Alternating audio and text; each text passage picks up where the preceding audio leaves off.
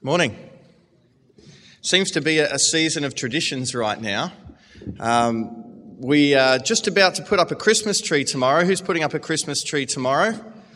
Excellent. So, Christmas season is upon us. So, we're going to put up a tree and put on our favourite carols, and we'll start going through with our family uh, different kind of Christian uh, Christmas messages from the Bible. It was also this last week was my birthday and uh, I'm 41 years old. I know I look really a lot younger than that, but I'm 41. And uh, my boy Nathaniel wrote me a card, and he said, "Goodness, he's really getting on." It was the, on the title of my card. And, and so we have a little tradition on our birthday. It's similar. We, we eat probably like you. We have a cake and we sing a song. We sing Happy Birthday. And in our family, we, we usually go around the table and we, we ask, you know, what's something we can be thankful for about this person? And we go around. And I realised that was a very short conversation this year. I have to ask Cherie about that. But traditions, we like to celebrate traditions. Some of them are, are, point, are great and some are hard to understand. The Pamplona Bull Run is an example of a tradition that's hard to understand. I like this little poster. Uh, but we celebrate traditions, don't we? Even the Australian cricketer Phil Hughes sadly died, and you would have seen that maybe on the news. And Australians were putting a cricket bat out in front, and Cherie put a cricket bat out in front of our place last night. We, we like to celebrate traditions. Why do we do this? And why, why do we do mark occasions? We remember things. Why do we do this? We do it because we don't want to forget. We do it because we want to be reminded of what there is to be thankful for. We do it to reflect back on things, to remember what's important so we don't forget. Now, we're in Exodus, and the Israelites have come through the Red Sea, and they've been grumbling and complaining. And really, the pattern of their behavior is that they're forgetting, they've quickly forgotten, and the Bible says again and again in the Psalms, they did not remember what God had done for them. They quickly forgot. It's a dangerous sign that the Israelites don't know their God. Now, what we're seeing today is great examples for us about a remedy for a grumbling heart. And a big part of that is celebrating and remembering what God has done. This is something that can really help us in all of the seasons of our life. That we have patterns of remembering and marking and celebrating and giving thanks for what God has done for us. Now, that would be enough for one talk, and it's a big passage today, and I was tempted to just cut it there on that point. But there is another important thread in this passage we're going to tackle as well. And we see two really big and important principles playing out.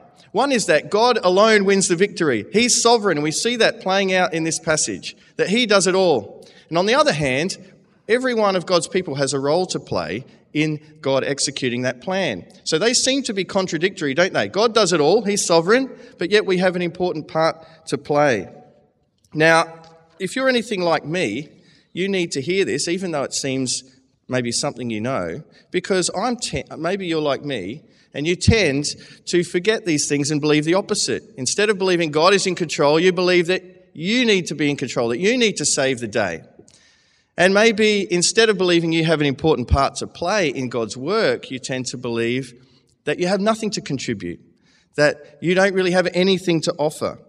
They're two lies I'm tempted to believe. And so this passage is a helpful corrective to those things. So there's much for us to learn today.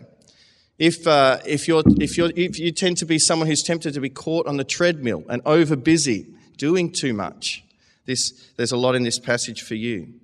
If you're, if you're tempted to believe that maybe you don't have anything to offer in God's kingdom, then there's something in this passage for you. So there's lots for us here today. If you're tempted to waver in your faith in difficult times, then there's a lot in this passage for you. So I'll pray for us, uh, pray for me, and then uh, we'll, we'll, look at the text. Heavenly Father, thank you for your wonderful word. It brings life, uh, it brings light to us. It's living and active. It penetrates to our heart. We pray that you would do that this morning. Penetrate to our heart and change us, make us receptive to what you have to say to us. Lord, uh, it's your word that needs to speak and not mine. We pray that you would do that today. Make us uh, people who know our God, know you. Make our faith strong. Help us to be uh, thankful people who celebrate what you've done for us. So teach us these things from your word today. In Jesus' name, amen. So, first section today is talking about how God alone saves the day and what our response is to that. So we see in verse 8, in this first section, in Exodus 17, the second half, we see that the Israelites are fighting their first battle. And it's against the Amalekites. And you can see in verse 8, the Amalekites came and attacked the Israelites at Rephidim.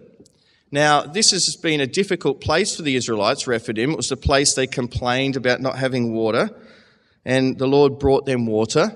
And now the Amalekites are attacking them. And we see a bit more detail in Deuteronomy 25, where it says this Remember what Amalek did to you. This is Moses talking.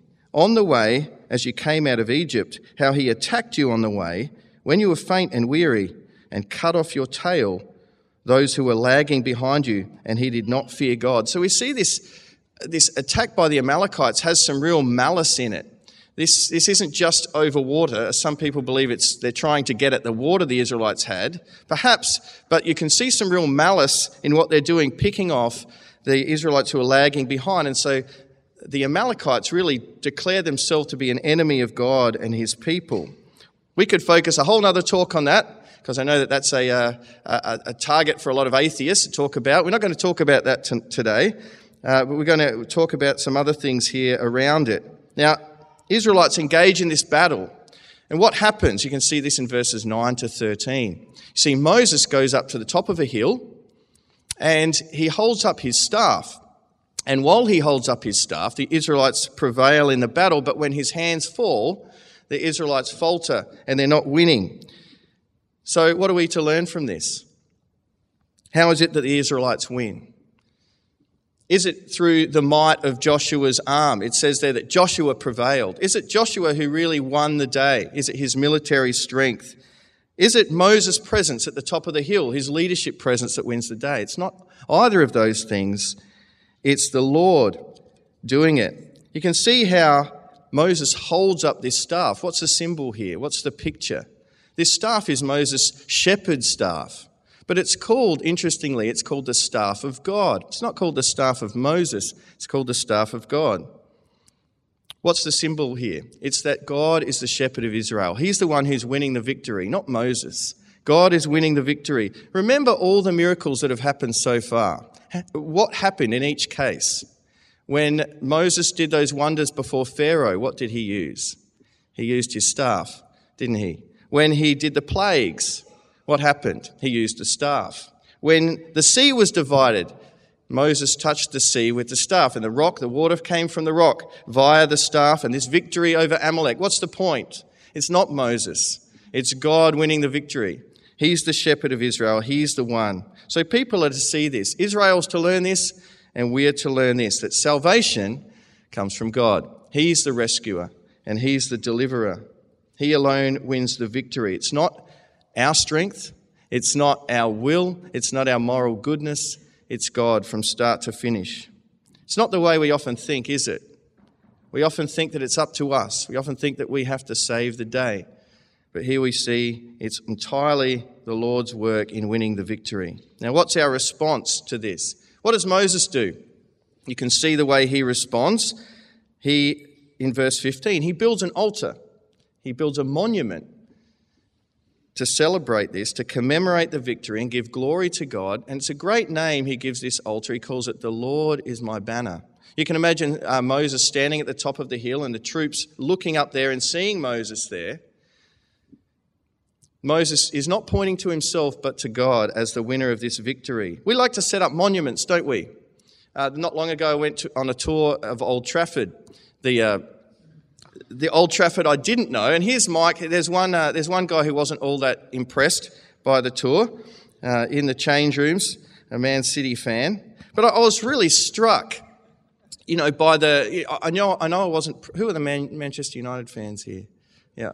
Sorry if I offend you. I, I mean, I know I couldn't appreciate the depth, but I could get a sense of the history in the place. Get a sense of the fact that there was a lot of you know, there was a lot of glory here and a lot of champions and a lot of heroes and a lot of, a lot of things to celebrate. Now, huge cabinets of trophies.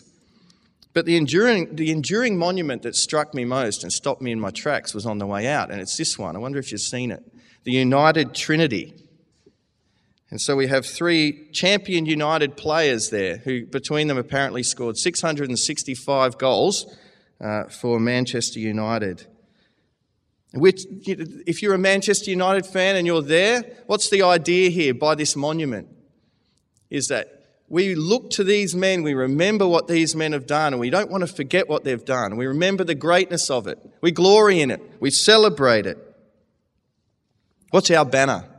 Maybe you, you get teary uh, during the Olympics when one of your countrymen stands on the podium and the flag is raised.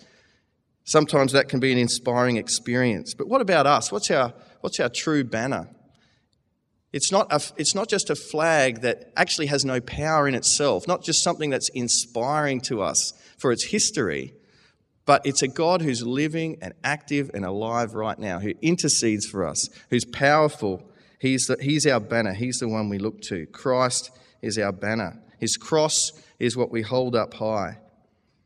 So we celebrate the cross. Now, there are more examples in this passage of the kind of celebrating. So we have this altar that Moses builds, and there's another one in the name he, the way he names his two sons. You can see this in chapter 18, verses 2 to 4. Now, I wonder if your name has any significance or meaning. Did your parents uh, give you a name to, to convey some sort of idea? Cherie and I attempted to do this uh, with our first two children at least. Our second, our, sec, our second two, the, the daughters, were really just pretty names or names inspired by Lord of the Rings elves and things like that. But we, we were a little bit more sort of spiritual with our first two. So Nathaniel, we called our first child because you know, we prayed a lot for a son and for a child, and, and the Lord gave us Nathaniel. Nathaniel means gift of God. So that's why we called him that name. Our second boy, Hudson, was a real answer to prayer, an amazing answer to prayer. We won't go into that now, but one of the most profound answers to prayer in my life. And we gave him the middle name Samuel, which means because I asked the Lord for him. So we marked that and gave thanks to God by giving them names. Now, Moses marks what God has done by giving his children special names. You can see this in verses 2 to 4 of chapter 18. After Moses had sent away his wife Zipporah, his father in law Jethro received her and her two sons. I won't get started on men leaving their wives for the cause of ministry. That is a talk in itself, and I won't go into it.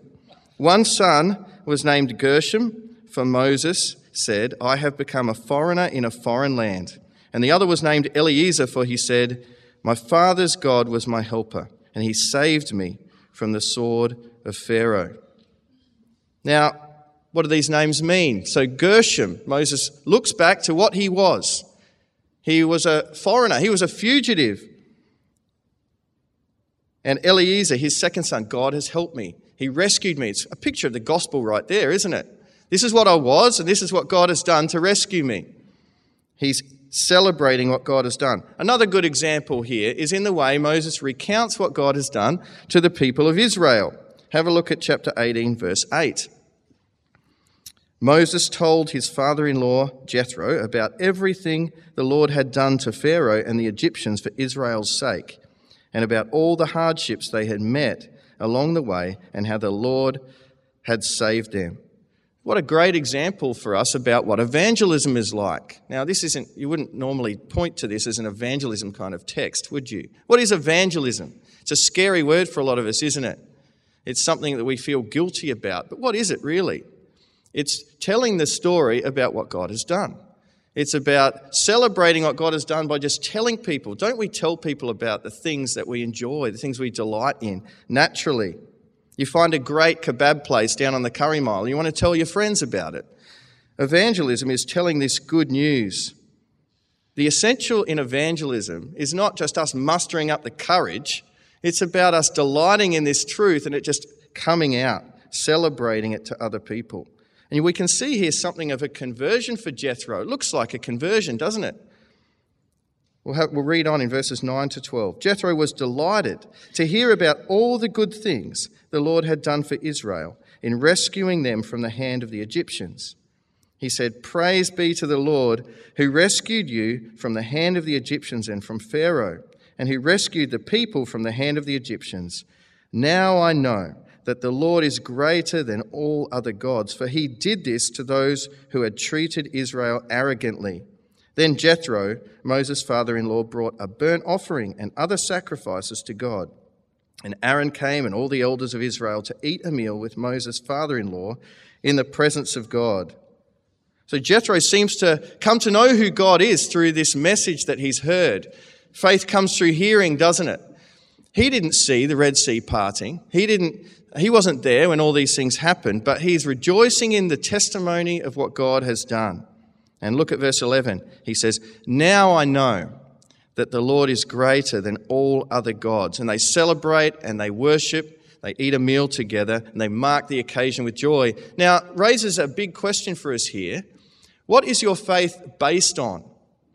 On what can you put your faith so that you can say, Now I know, I really know that this message of the, the word is true, that Christ is true. Now I know my faith is secure. What is it that you base your faith on? This is an important question because your faith will be tested at the difficult times of life when things start going wrong. What can we base it on? What's going to keep your faith by, from being shaken in the times of sickness and tragedy? What's your faith based on that's going to protect you from those arguments of those seemingly knowledgeable atheists at work who come up with some strong reasoning against God, against Christ? What's going to protect you? What, what's your faith based on?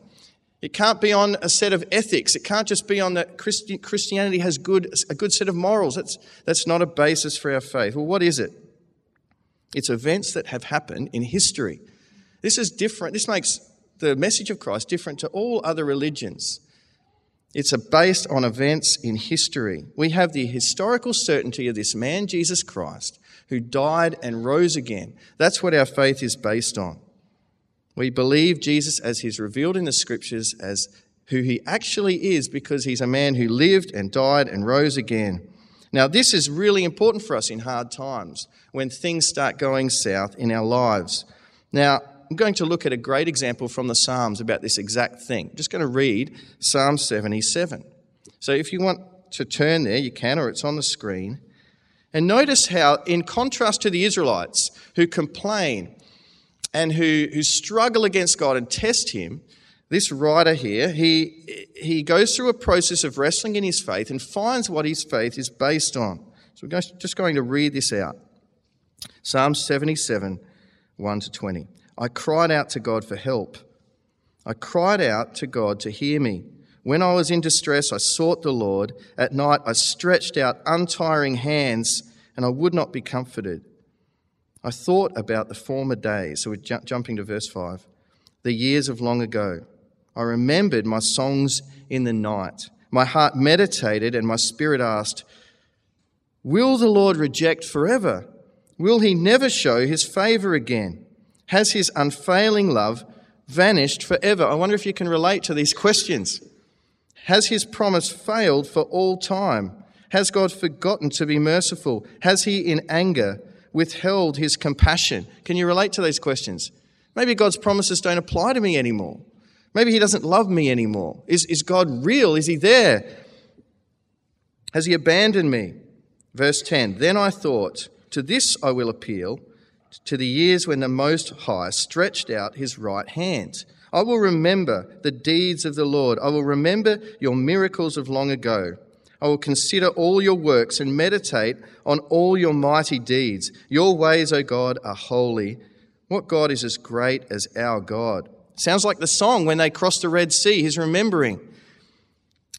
Verse 14 You are the God who performs miracles. You display your power among the peoples. With your mighty arm, you redeemed your people. Have a look at what event he's recalling now. The descendants of Jacob and Joseph. The waters saw you, O God. The waters saw you and writhed. The very deeps were convulsed. Verse 19 Your path led through the sea, your way through the mighty waters. Though your footprints were not seen, you led your people like a flock by the hand of Moses and Aaron. So, what event is he recalling in history? that's bolstering his faith. He's remembering this great defining salvation event for Israel, which was the crossing of the Red Sea.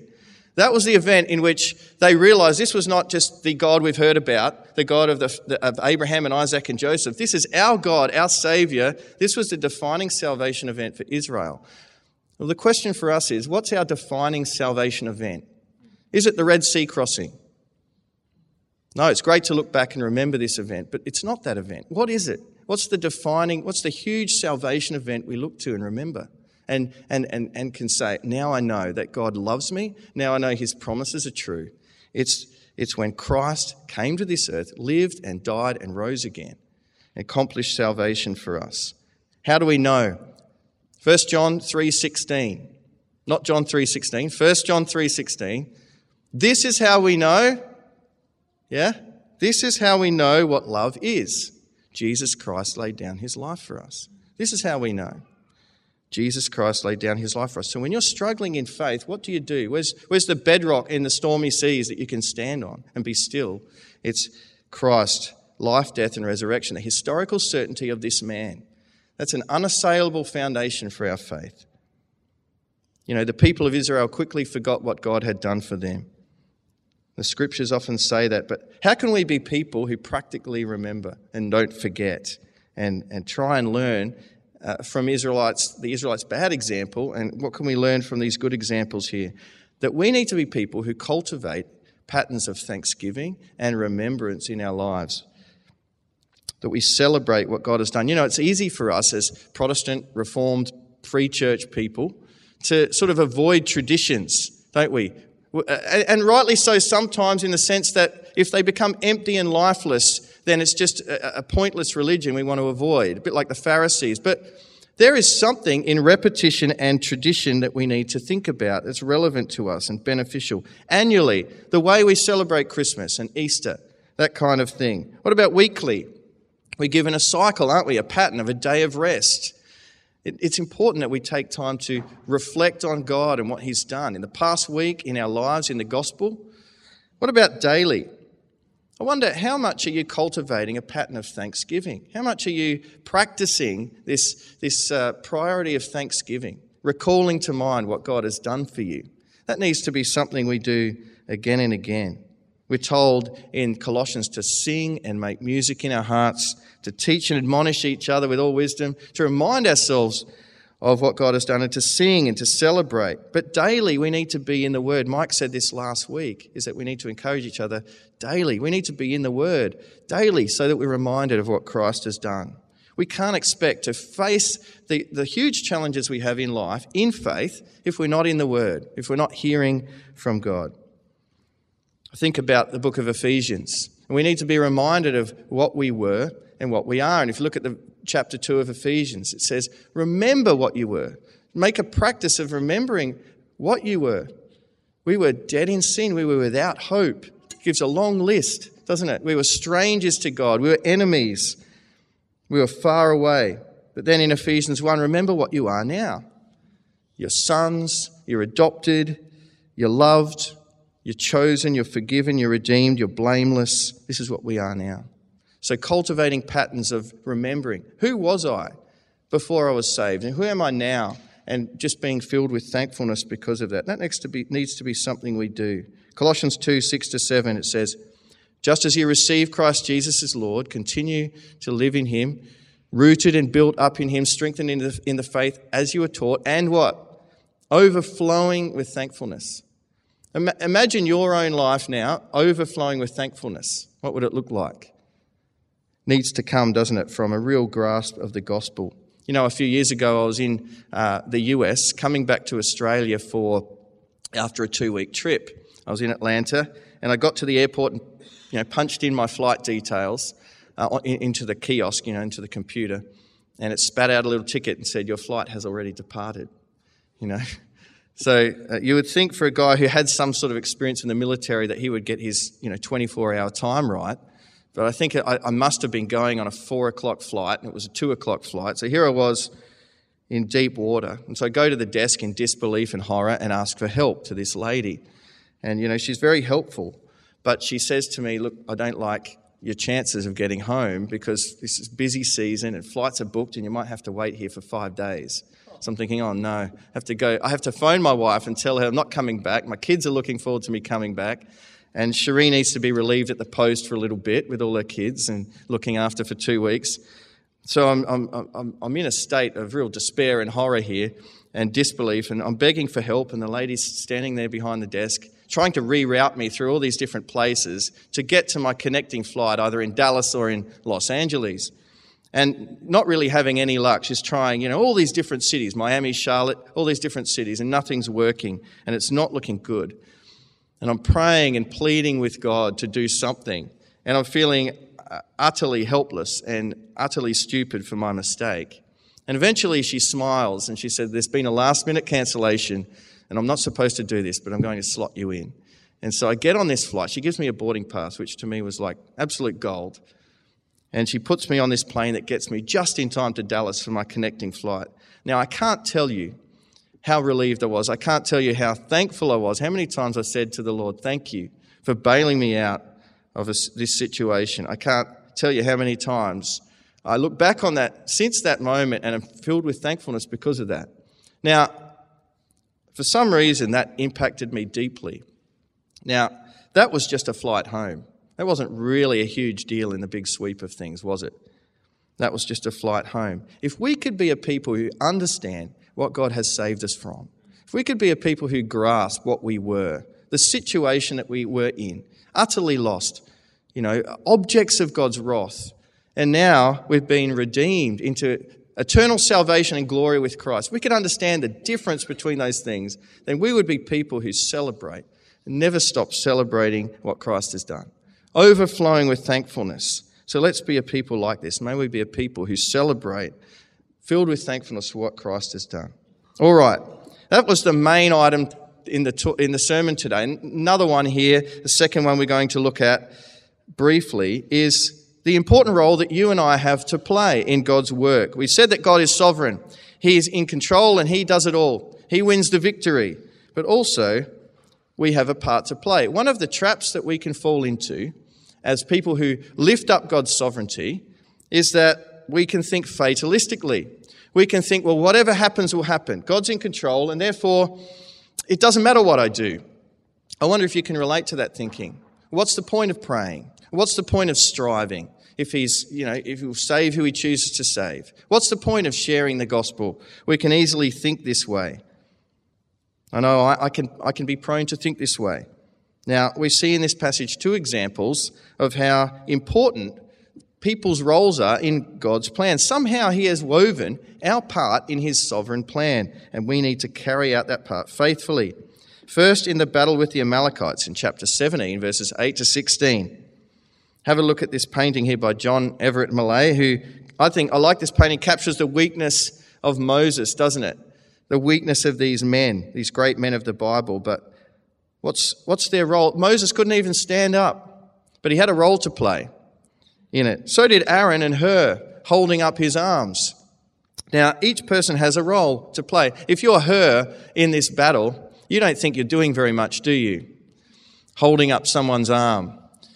But if you're a troop down on the ground, you really, your life depends on Hur doing his job, doesn't it? You need him to do his job. Now, maybe Hur's thinking, I wish I was a younger man and I could get out there and fight, but he has an important role to play in this. Now, another example is in the next chapter. Have a look in the next chapter, and we see Jethro recognizes that Moses is busy, frantic, overwhelmed, on the treadmill from morning till night, trying to manage two million roughly people of Israel. There's 600,000 fighting men, then you've probably got roughly 200, sorry, 2 million people. That's a big bunch of people to be looking after. We think that the Tyndall's five kids is a handful. Imagine 2 million.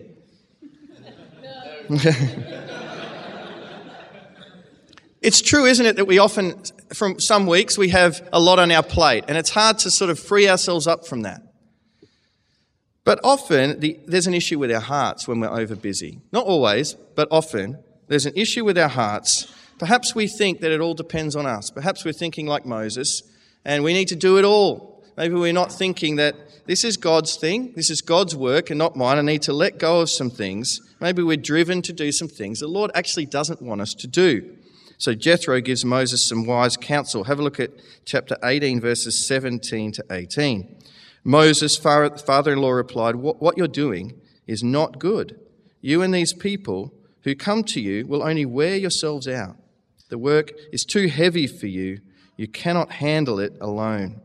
Now, some of us are over busy, and it's not wise what we're doing. We need to get off the treadmill. We'll only wear ourselves out. And another thing we do when we're over busy is we prevent other people from doing the work that God calls them to do. One of my favourite, most helpful quotes is from a book called Spiritual Leadership by J. Oswald Sanders. And he says this Jesus completed his life's work without any part spoiled by undue haste or half done through lack of time. His 24 hours a day was time enough to do the whole will of God. What a great point. You have time enough to, in the day to do the whole will, will, of God. If you're thinking you wish you had eight days in the week, we're not thinking about what God wants us to do. We're thinking about our own agenda. So our hearts need to be content and rest in what God has for us to do. Not more, not less than He wants us to do. Other things we can let go and leave to God and to others. So Jethro instructs Moses on how to divide up the work. Have a look at verses 24 to 26. Moses listened to his father in law and did everything he said. He chose capable men from all Israel and made them leaders of the people, officials over thousands, hundreds, fifties, and tens. They served as judges for the people at all times. The difficult cases they brought to Moses, but the simple ones they decided for themselves. Now, notice some people have more responsibility in terms of over people than others, but each one of them has an essential role to play in this whole outfit in this whole community of people in this work God has.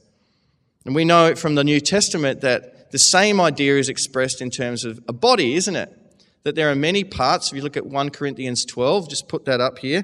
Verse 12, it says, Just as a body, though one, has many parts, all its parts, many parts form one body, so it is with Christ. And verse 27, Now you are the body of Christ, and each of you has a part in it. Do you believe that? You have an essential part, like Hur did, holding up an arm. You have an essential part in the work of God's kingdom. And if you drop the ball in your role, then the whole body suffers because of it. Now, I wonder if you're prone to, often prone to medical problems. One that I'm most prone to is a sinus infection.